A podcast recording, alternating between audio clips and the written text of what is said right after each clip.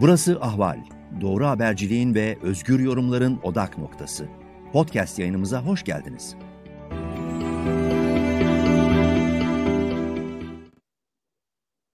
Merhaba sevgili Ahval dinleyicileri, ben Gülten Sarı. Bir Konuşa Konuşa programıyla daha karşınızdayım. Ee, Türkiye gündemi alev alev sadece yanan ormanlarıyla değil, siyasetteki e, durumuyla da alev alev. Ee, tabii tüm bunları e, bir konuğum var, onunla konuşacağız, masaya yatıracağız. Bu tablodan ne çıkar, AKP'yi ve Türkiye'yi yakın dönemde ya da uzun vadede neler bekliyor bunları ele alacağız. Konuğum antropolog ve akademisyen Yektan Türk Yılmaz. Yektan Bey hoş geldiniz yayına. Hoş bulduk Gülten Hanım. Yekten Bey, o kadar çok mevzu var ki aslında. Tabii en sıcak olanı Türkiye'nin kıyılarının Manavgat, Bodrum, Marmaris alev alev yanıyor olması. Tabii Türk Hava Kurumu uçaklarının bir şekilde devreye alınamaması, uluslararası yardımların uzun süre reddedilmesi, milyonlarca ağacın yanması, canlının yanması, can kayıplarının olması, insanların evlerini, yurtlarını, her şeylerini kaybetmesi, iktidara yönelen büyük bir öfke zaten e, ortada. Bunun dışında başka konular da var. E, sınırlardan geçen Afganlar var. Her gün yüzlerce e, sınırı geçerek İran üzerinden Türkiye'ye giriş yapan e, Afganlar meselesi var. E, MHP lideri Devlet Bahçeli'nin dikkat çekici bir e, sessizliği var. Yine Erdoğan'ın bölgeye giderek yangın bölgesinde insanlara otobüsten çay fırlatması var. E, sosyal medyada elbette giderek büyüyen bir tepki var ama e, biz bu tepkiyi e, siyasete nasıl yansıyacağını da e, merak ediyoruz ya da olası ihtimalleri. Bugün son olarak şunu söyleyeyim. E, Ankara Cumhuriyet Başsavcılığı Help Turkey hashtag'i altında başlatılan yardım kampanyası ile ilgili yapılan paylaşımlara dair de soruşturma başlattı. Diğer yandan da Rütük yangın haberleri veren televizyon ve yayın kurumlarını cezalandıracağını açıkladı. Şimdi bütün bu tabloya baktığımızda e, bize ne anlatıyor, ne söylüyor? Öncelikle isterseniz buradan başlayalım. E, yani çok yaygınca özellikle e, e, rejim, rejim sözcülerin çok sevdiği bir ifadeyle başlarsak, yani büyük resme bakarsak, büyük resimde gördüğümüz şey, e, yani uzun süre Türkiye Cumhuriyeti Devleti, özellikle e, diyelim e, 14 e, 17-25 Aralık e, kriziyle başlayan bir süreç aslında e, bu nedir? Kurumların çözülmesi, e, liyakatsızlaşma devlette e, başlayan süreç. Bu tabii 15 Temmuz'la e, açıktan bir e, devletin iç savaşı e, ve e, arkası gelmeyen bir iç savaş. Yani bir tek düşman tanımlanmadı. Ondan sonra başka düşmanlar da tanımlandı. Yani e, orada vurgu düşmanın kim olduğu üzerine değil, iç savaşın kendisi üzerine. Çünkü sürekli iç savaş üretmeye devam ediyor ve bununla beraber hırpalanmaya devam eden bir devlet. E, bir yandan kurumlar çözüldü, kurumlar liyakatsızlaştı. Öte yandan kurumlar arasındaki e, ilişki ve sınırların belirsizleştiği bir dönem yaşadık.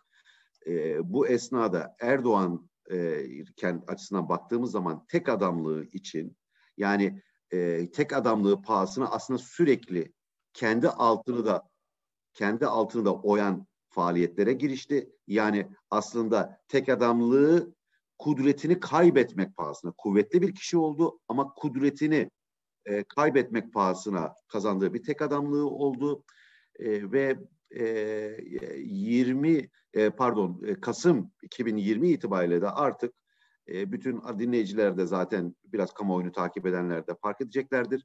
E, her şeyin eline ayağına bulaştığı yani e, çöküş sürecine girmiş bir e, ülkeydi. Zaten bunu daha önce de konuştuk podcastlerimizde.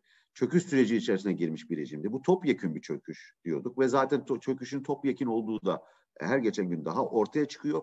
Bu topyekün süre, çöküş sürecinde bence şu anda ortamı daha net gördüğümüz aslında bu son 3-4 ay içerisinde e, çok net emareleri beliren ama artık çok kesin gördüğümüz bir şey. Bu çözülen kurumlar, kurumsallığı biten kurumlar aslında bir yanıyla işlev sürdürmeye devam ettiler. Yani şöyle düşünün ki vücudun organlarını düşünün. Vücuttan kopartıyorsunuz ama halen bir işlevini sürdürme çabası vardı. Artık işlevini sürdüremez hale geldiğini görüyoruz bu e, kurumların. Yani devlette şu anda yaşadığımız şeyin adı bence fonksiyon ölümü. Yani e, bunu şöyle söyleyelim. Usulen de olsa dava açamayan savcılar, e, yangın söndüremeyen e, itfaiye birimleri, e, bununla ilgili herhangi bir sorumluluk duymayan bakanlıklar, e, bu e, piyasaya müdahale etme ve e, diyelim ki fiyat istikrarı olsun, e, e, temel işlevlerini yerine getiremeyen Merkez Bankası. Yani bu uzadıkça uzayacak. Yani yarın bir gün hırsızlığa müdahale etmeyen bir polisle karşılaştığı zaman Türkiye hiç şaşırılmamalı. Çünkü e, nasıl devleti rejimin çöküşü totalse e, bence bu fonksiyon kaybı da total olmaya doğru devam ediyor. Artık e, bu kurumlar e, kadro eksikliği, kurumsallık eksikliği, vizyon eksikliği, know-how eksikliği dolayısıyla artık fonksiyonlarını yerine getiremiyor. Tabii bunların hepsinin üzerine bir de kaynak eksikliğini de koymak gerekiyor. Çünkü e, her şeyin bir sonu var kaynaklarında ve oraya doğru da hızla inmiş durumdayız. Yani Türkiye'de ekonomide, rejimde bugünkü kaynaklar üzerinden değil sürekli ülkenin geleceğinden borç alarak yürüyen bir hale geldi.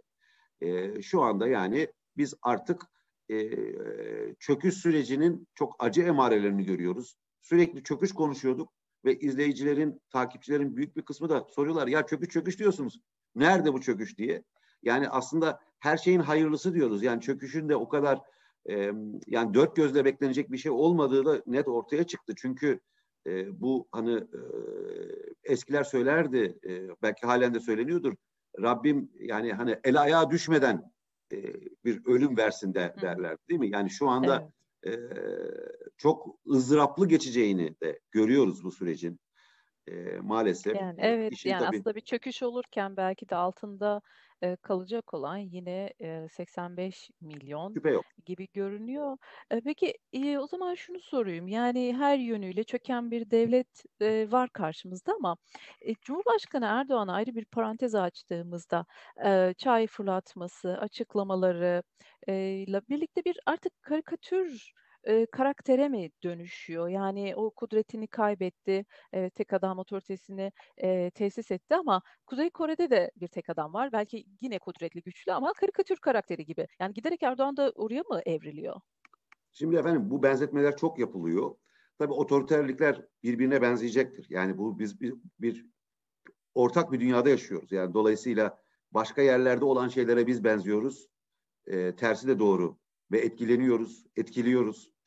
E, ancak e, benzerlikler yanıyla farkların da altını çizmek gerekiyor. Farklara baktığımız zaman Türkiye'deki rejimin istisna değilse bile çok belirgin bir farkı olduğunu söylemek gerekiyor. O da stabilize olamayan bir otoriterlik bu.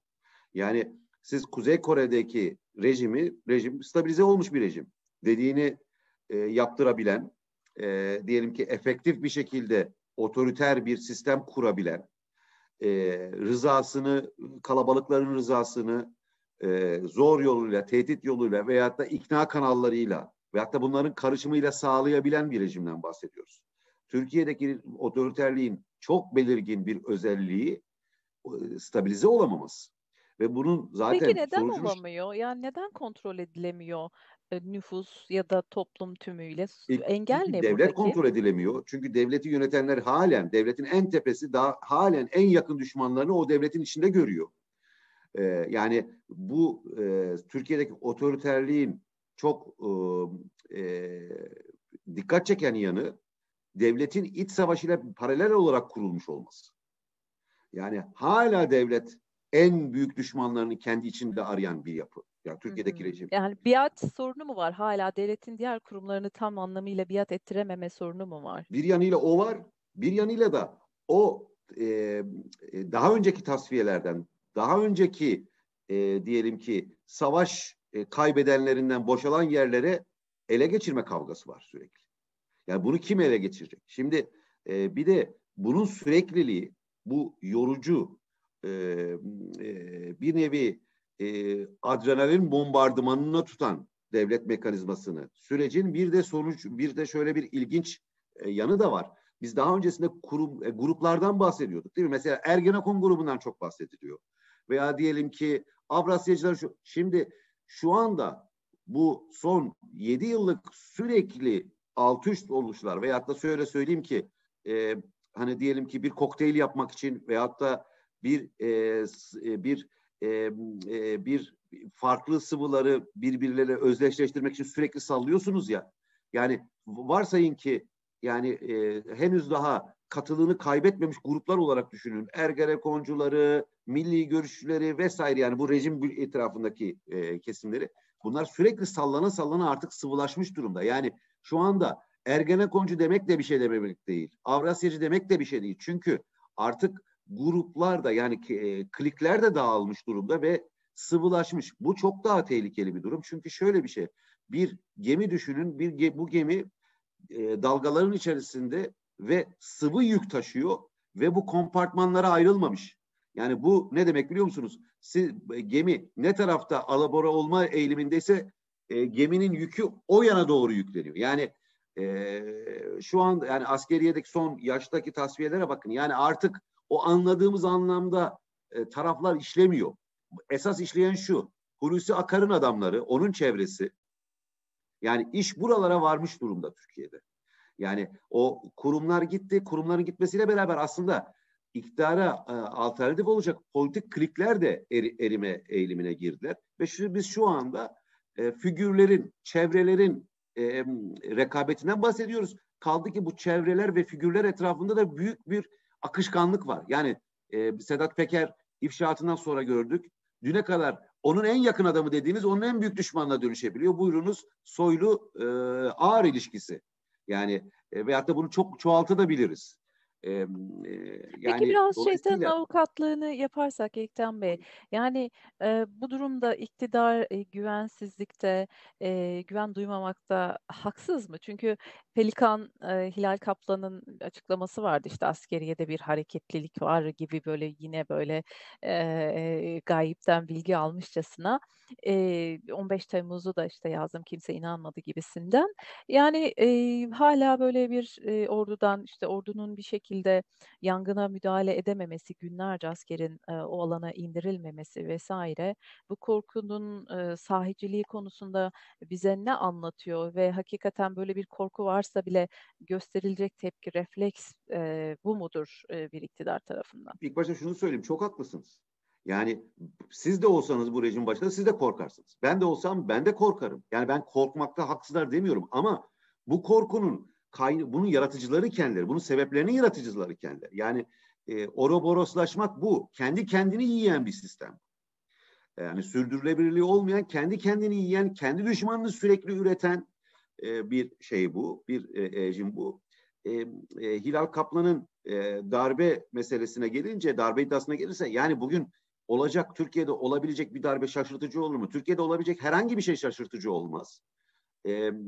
Ama bugün Türkiye'de darbe olabiliyorsa hani bunun için sağa sola bakmalarına gerek yok. Bunun için e, rejimin içerisinde ne olduğuna bakmalarına gerek var. Bunun için saraya bakmalarına gerek var. Bunun için sarayın kurduğu ilişkilere bakmalarına gerek var. Ama bunun için CHP'ye bakmalarının bence çok anlamı yok. İyi Parti'ye bakmalarının anlamı yok. HDP'ye bakmalarının hiçbir anlamı yok. Yani darbeyi yani kendi içlerinde mi arasınlar? Ya zaten onu, öyle öyle de yapıyorlar aslında bir yanıyla. Yani siz biz hepimiz bedelini ödetiyorlar ama hani kendi içlerinde en büyük düşmanları da kendi içlerinde yaratmaya e bakınız Sedat Peker gökten zembille inmedi. E, veyahut da e, mesela düşmanlar listesine bakarsak e, Davutoğlu e, yarın bir gün öne çıksalar e, e, Deva Partisi e, Babacan yani hani bu, e, yani, tabii onları henüz daha terör listesine koymadı ama e, bunu da görüyoruz. Yani bir de şu andaki düşme önceden bildiğimiz gibi düşme de değil. E, siyasi itibarını kaybetme de değil. En tepeden en dibe düşüyorsunuz. Düştüğünüz yer kriminal e, tire terörist noktası. Yani hani devletin en tepesinden düştüğünüz yer burası. Şimdi işte bu çalkalama işte bu bahsettiğim çalkalama ve bu çalkalamayla yani iki şey bir araya geliyor. iki dinamik bir araya geliyor. Bir yandan korku, bir yandan fırsatlar. Yani kendi devlet mekanizmasına ilk başta korkuyu veriyorsunuz. Ondan sonra fırsatları sunuyorsunuz. Yani diyorsunuz ki evet bakın korku te, yani devletin e, işlettiği, efektif olarak işlettiği bir terör mekanizması. Bakın onları biz gönderdik, sildik. Onun elemanları silindi. E, bunun yerine bu o silinme bir korku yaratıyor ama bir yandan da fırsat yaratıyor. Çünkü yeni koltuklar var sizin için. Yeni güce erişme ihtimalleri var. E, yani E, ve burada tabii bütün bu konuştuklarımızda e, hep şöyle bir e, yere varıyoruz. Sanki ortalıkta bir plan proje, bir akıl varmış gibi. Aslında bütün bu hikayedeki en korkunç şey çok büyük beceriksizlik ve akılsızlık kendileri adına da. E, yani acaba e, niyetleri mi kötü, akılsızlıkları mı daha kötü? Emin olamıyorum ben buna. Yani şey mi oldu acaba beyinle gövde arasındaki koordinasyon ortadan mı kalktı? Çoktandır. Yani mekanizma bozulunca e, beyinde fonksiyon dışı kaldı ve muhtemelen de gövde e, beynin e, talimatları olmadan mantıklı bir şekilde hareket edemiyor gibi bir Şöyle söyleyeyim, o biyolojik metaforları çok haz etmemekle beraber şöyle söyleyeyim onu. Ee, e, e, beynin e, veyahut da diyelim ki bunu e, bu, bu fikir üretilecek, ürettiği düşünün veyahut da yön verecek, bütün bir sisteme sistem verecek adını koyarsak en tepenin, sarayın öncelikleri artık e, hep bunu söylüyorduk. E, uzun vadeli doğru olanın ne olacağı, uzun vadeli e, kurucu, üretici, yaratıcı olanın ne olacağı değil, günü nasıl kurtaracaklar üzerine kurulu olduğu zaman tabii ki bu bahsettiğiniz e, koordinasyon büyük zarar görüyor. Çünkü önceliği sadece o anı kurtarmak. Yani Biden'ı siz söylediniz. E, Kılıçdaroğlu'nun iddiaları var. Kaldı ki e, e, olup bitenlerde o iddialara büyük ölçüde destek verir yönde. Yani siz biliyorsunuz ki Biden'la görüşme çok zor bir görüşme ve Türkiye o kadar altına kalkamayacağı bir taahhüdün altına muhtemelen çünkü doğru dürüst yalanlanamadı da bu. Taahhütün altına koyuyorsun ki kaldı ki Biden da çok iyi bir görüşme oldu. Siz gidin onu Türk tarafına sorun demişti. Yani e, ve bu bu doğru çıkarsa hiç şaşırmayacağım Kılıçdaroğlu'nun iddiası. Hı hı. Yani bu Afgan göçmenlerin 1 milyon göçmenin Türkiye'ye alınması konusunda ABD ile e, Türkiye'nin anlaştığı şey var. yönünde e, iddialardı. Şu, aslında biz şunu da biliyoruz ki Cumhurbaşkanı Erdoğan e, ülkelerin liderleriyle kişisel e, ilişkiler geliştirmeyi seviyor.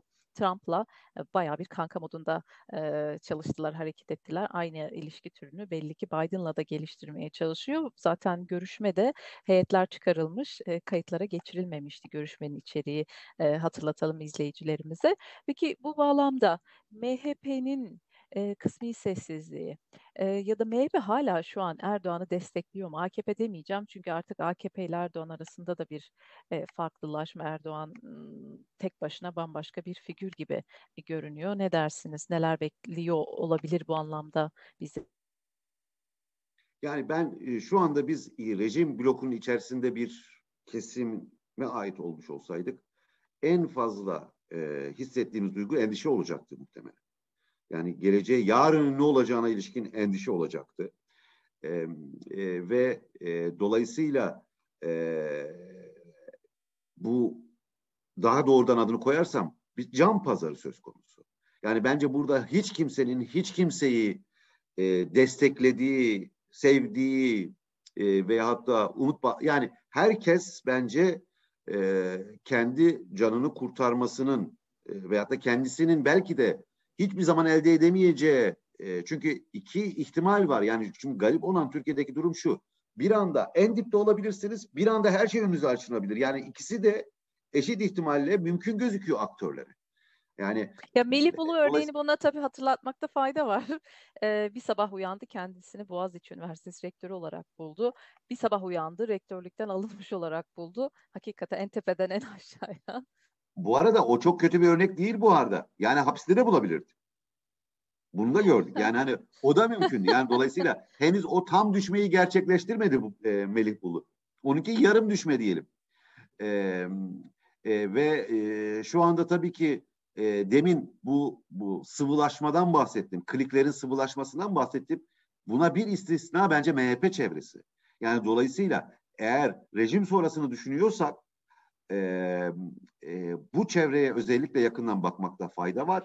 Yani e, Vatan Partisi bile bölünme yaşadı. Vatan Partisi Vatan Partisi bile e, kısmen parçalandı.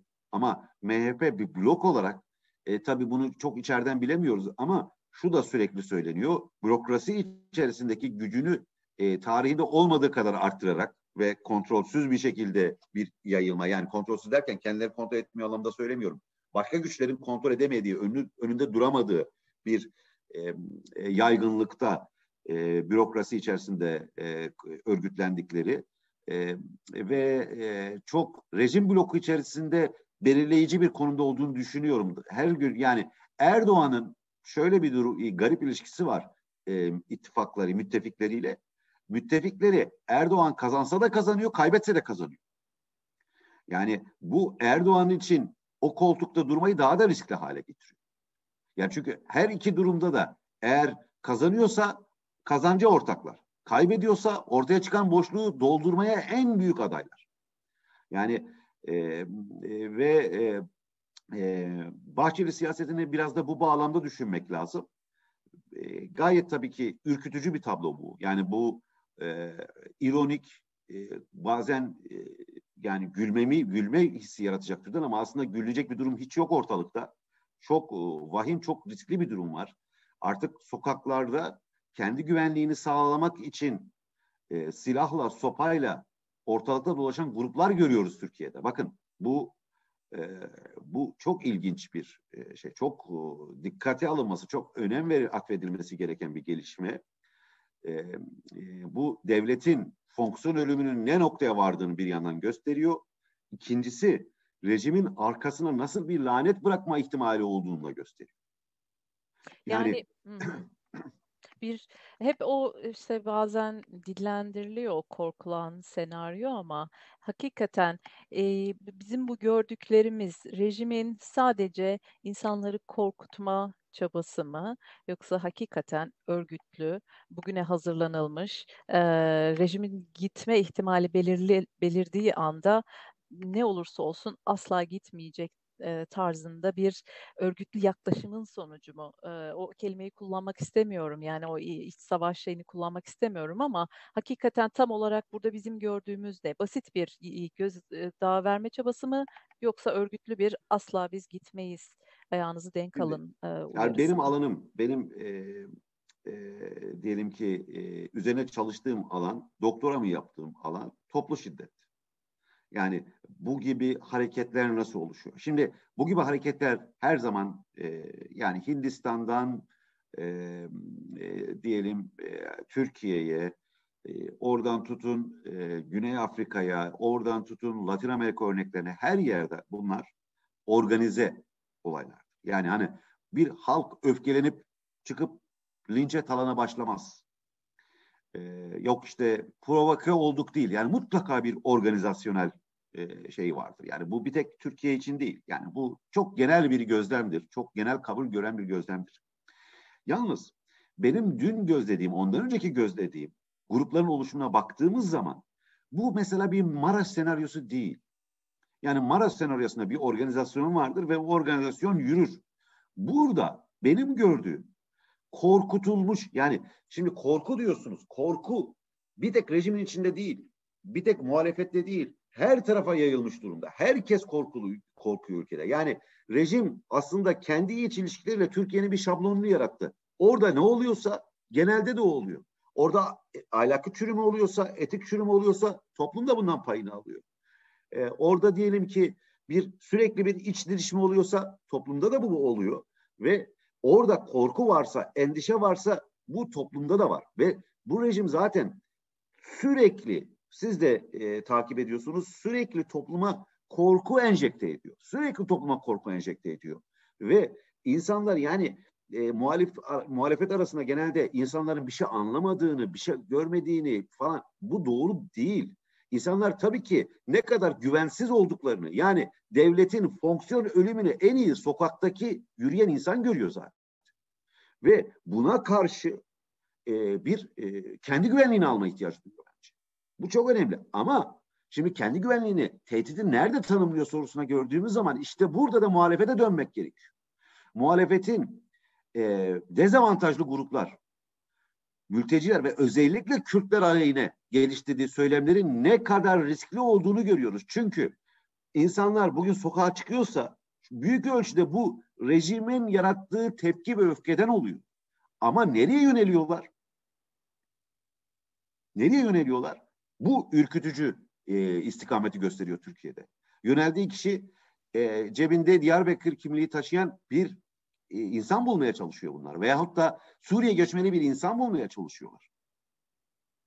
Yani ve e, bu günah keçisi haline getirmek maalesef maalesef e, biz e, e, rejimin muhalefeti diyeceğim buna. Yani çünkü rejime muhalefet yok Türkiye'de maalesef kurumsal düzeyde yok. HDP'yi bir kenara bıraktığımız zaman rejime muhalefet muhalefi e, kesimler maalesef e, o, o grupların ormanlarının güvenliğini almasını değil birilerinin birilerini günah keçisi e, haline getirmeyi tercih etmelerine sebep olacak söylemi üretiyorlar. Veyahut da buna katkıda sunuyorlar. Direkt kendileri bir tek sorumlusu kendileri olmasa bile. Rejim zaten bunu yeteri kadar yapıyor. Yani dünkü açıklamaları dinlemişsinizdir. Korkunç. İltisak.